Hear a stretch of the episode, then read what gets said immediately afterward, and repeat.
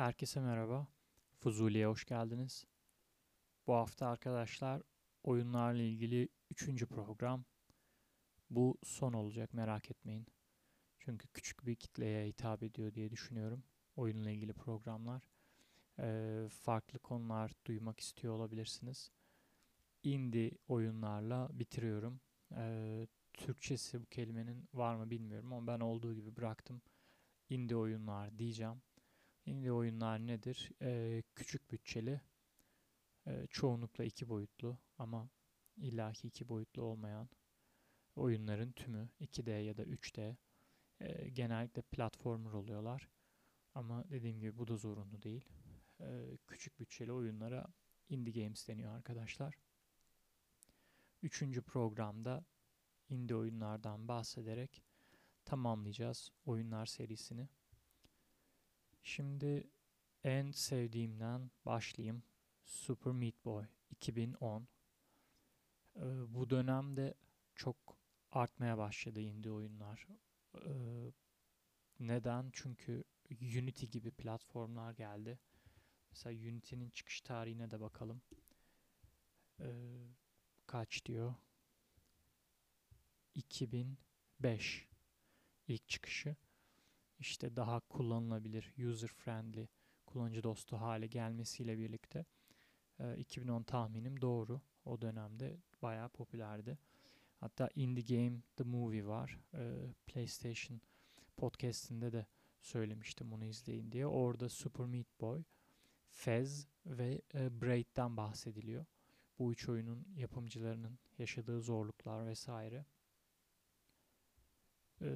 ya bunları genelde yapanlar birkaç kişi arkadaşlar. Hatta ekstrem örneklerinde işte sadece tek bir kişinin yaptığı ve müthiş e, olan oyunlar var. E, müzikleri, e, grafik tasarımı dahil. Mesela işte Undertale, Toby Fox var. Bir önceki programda bahsettik. Cave Story, Daisuke Amaya, Action Verge, Tom Happ, Papers, Please, e, Lucas Pop var. E, müthiş olaylar bunlar. E, Unity'yi biliyorum ben. E, bu ücretsiz e, oyun yapma platformu olarak. Ama bunun haricinde örnekleri vardır.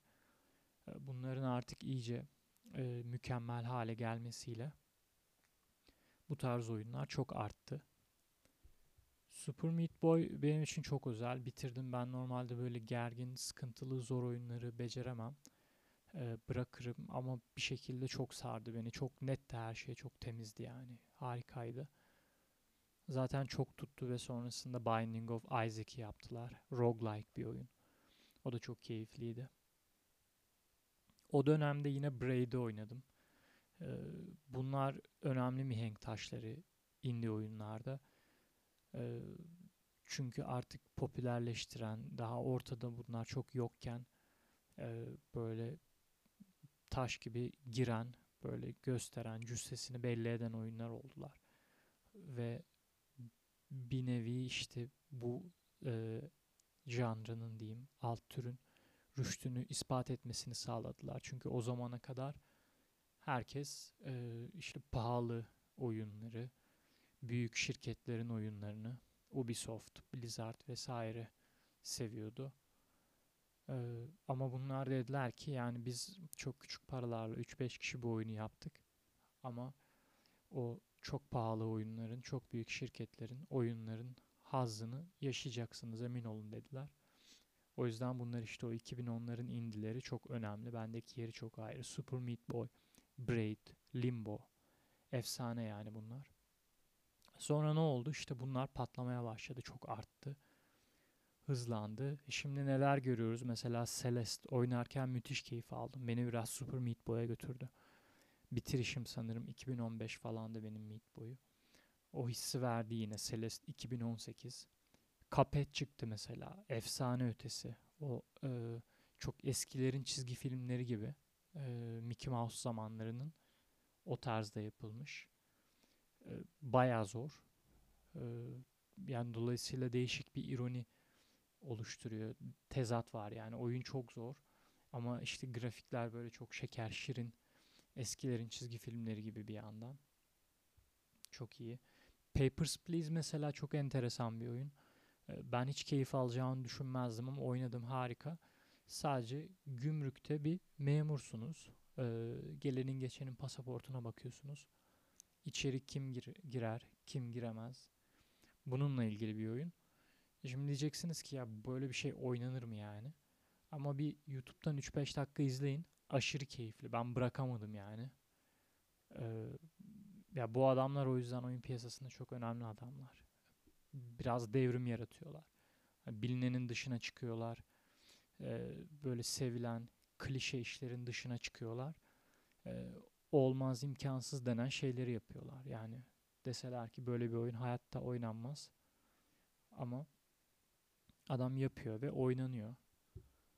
Bu ara Dead Cells var. Ee, Shovel Knight var. Rogue Legacy var. Bunlar işte roguelike türü oyunlar. Ee, roguelike nedir? İşte yine alt janra. Geçen programki Metroidvania gibi bir alt janra bu da. Bunda da permadeath var. Yani ölünce ölüyorsunuz. Baştan başlıyor oyun. Komple en en en en başa sarıyor. Save game gibi bir olay yok aslında. Ya da işte çok e, belli chapter'larda var sadece. E, belli itemları permanent kalıcı olarak üst üste tutuyorsunuz. Belli itemlarda e, eşyada geçici olarak sizinle birlikte geliyor. Öldüğünüzde gidiyor. Bunlar roguelike. Roguelike son zamanda çok tuttu. E, Dead Cells'te roguelike oyunların başında geliyor. İlk akla gelenlerinden biri. Kesinlikle öneriyorum yine. 2017'de çıktı. Witness var. E, Brady yapan e, Jonathan'dı sanırım şimdi. ismini burada anmak lazım. E, bir yazayım hemen. Bakıyorum ismini. E, evet Jonathan Blow söylemek lazım burada. Indie Game The Movie'de de var kendisi. İzleyin o filmi mutlaka. Onun diğer oyunu e, bayağı övgü aldı. Ben başladım ama bitirmedim. Yine e, indie denince akla gelen adamlardan. Ben e, kendi aklıma gelen indilerden devam edeceğim. Keyif aldıklarım arasından. Dediğim gibi mesela Limbo Inside ikilisini çok beğendim. Inside'ı da kesinlikle oynayın. Karanlık bir atmosferi var. Ee, işte ufak bir çocukla başlıyorsunuz. Bir şeyler oluyor. Böyle e, fütüristik bir oyun. E, distopik bir dünyada geçiyor. Bir şeyler oluyor. Zombiler var, makinalar. İşte zihin kontrolü falan diye başlıyor. Neler olduğunu anlamaya çalışıyorsunuz. Bir yandan kaçıyorsunuz da. E, o da çok net bir oyun böyle. E, fazlası yok yani. Eksiği de yok, fazlası da yok. Çok e, tertemiz, çok güzel indiler bunlar. Geçen programda bahsetmiştim Metroid programında. E, Guacamole ve Oldboy'u da söylemem lazım. Çok harika olmuşlar. E, SteamWorld Dig 2 de öyle. E, bunlar da indi. Alt janr olarak da Metroidvania işte. E, buradan tekrar ben Unity'ye döneceğim. E, Unity şu yüzden ilgimi çekiyor benim. Ee, oyun yapmak gerçekten çok kolay arkadaşlar. Eğer ilginiz varsa e, bir bakın indirin. Tutorial'ında zaten ufak bir oyun da yaptırıyor yani. Ayaküstü. E, tahmin ettiğinizden çok daha kolay. Öyle e, bir takım şeyleri detaylı yazmanız gerekmiyor. Birçok şeyin kütüphanesi var. E, mesela işte kontrollerin ya da klavyenin sağ tuşuna bastığınızda kahramanınız işte ne kadar sağa gitsin gibi. Bunun e, yazılması bir iki satır sürüyor. Bunu yapabilirsiniz Unity'de. Ayrıca e, ben Güney Kore'ye gittiğimde işte dikkatimi çekti. Unity'nin bayağı kursları var. Dershane gibi. Binalar var. Ee, çok ilgililer uzak doğuda bu konuya. Siz de deneyin derim ben çünkü e, yani Android attığınız oyun tuttuğu anda e, yani belki 1 milyon TL'lere yakın paralar kazanıyorsunuz. Bunu e, yani farazi sallama bir rakam sayı değil bu. tutan oyunları yapan insanları e, duydum arkadaşlarım aracılığıyla. Be- bizzat benim arkadaşımın arkadaşı oluyor. E, bu biliyorsunuz mesela Traffic Racer, e, Kafa Topu bunları duymuşsunuzdur. Indie'den mobil oyunlara atladık ama e, mobil platformda da çok e, indie oyun var. O yüzden çok konunun dışına çıkmadık. Biraz bundan da bahsedelim. E, işte buralara e, Unity ile girmeniz çok kolay. Android'e, iOS'a, PlayStation'a, PC'ye oyun yapabilirsiniz.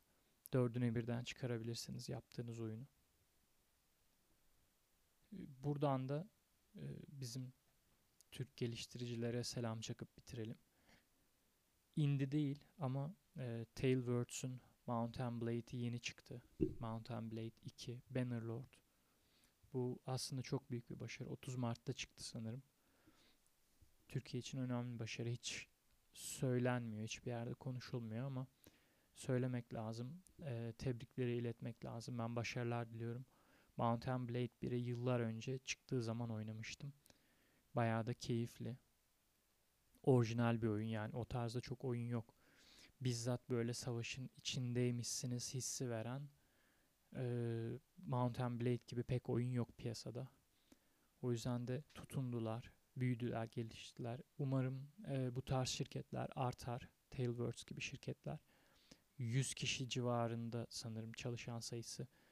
E, aslında neredeyse India'ya yakın yani.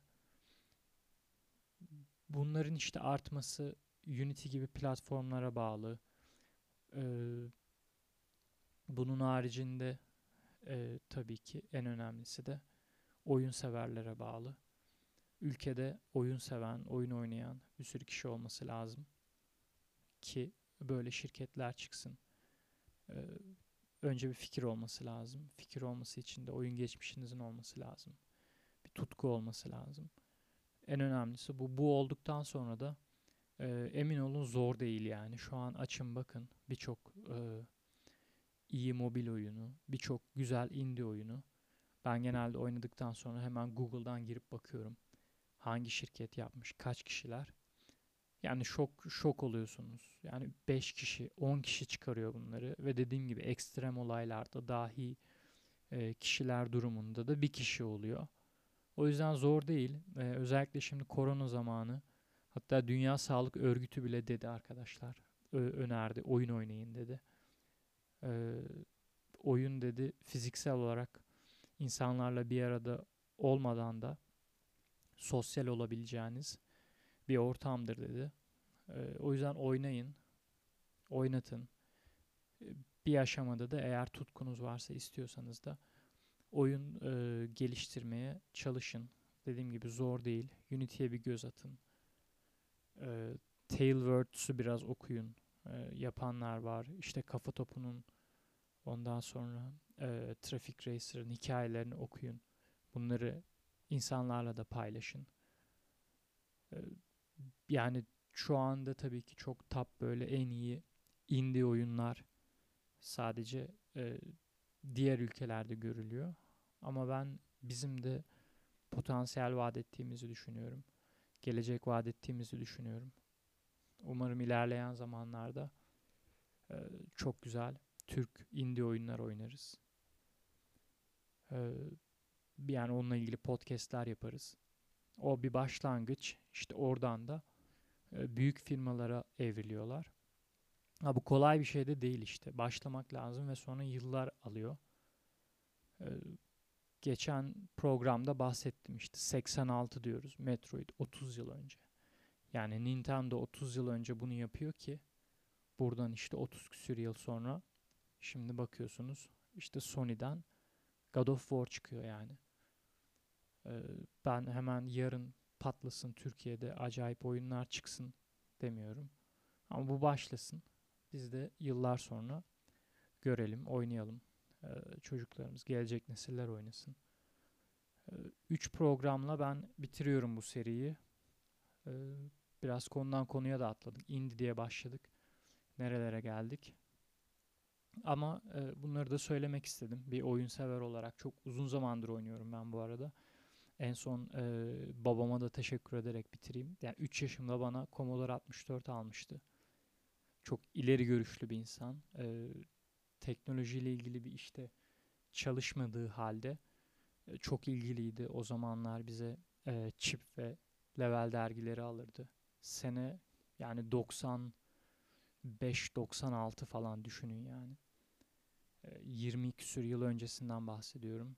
Ve o dönem daha insanlar bilgisayarın B'sini bilmezken ben Commodore 64 ile oyun oynamaya başladım. Ee, o yüzden babama da buradan Ender'in sevgimi, saygımı, teşekkürlerimi iletiyorum. Ee, onun sayesinde bugün bu podcastleri yapıyorum. 20 yıldır oyun oynuyorum. Ee, oyun sadece oyun değil arkadaşlar. Yani birçok şeye etki ediyor emin olun hayatta. Ee, o yüzden oyun oynayan çocuklara ebeveynler kızmasın. Kardeşlerine kızmasın. Etrafındakilerle çok dalga geçmesin. Yani el göz koordinasyonundan tutun stratejiye kadar, belki işte liderlik kısmına kadar, analiz yeteneğine kadar. Aslında bugün okulda ve iş dünyasında kullandığınız e, birçok yetkinliğiniz fark etmeseniz de oyunlardan geliyor. Hızlı karar verme yeteneğine kadar. E, oynayın oynattırın. Her şeye değindik oyunla ilgili. E, benim söyleyeceklerim bu hafta bu kadar. Bir sonraki programda görüşmek üzere. Kendinize iyi bakın arkadaşlar.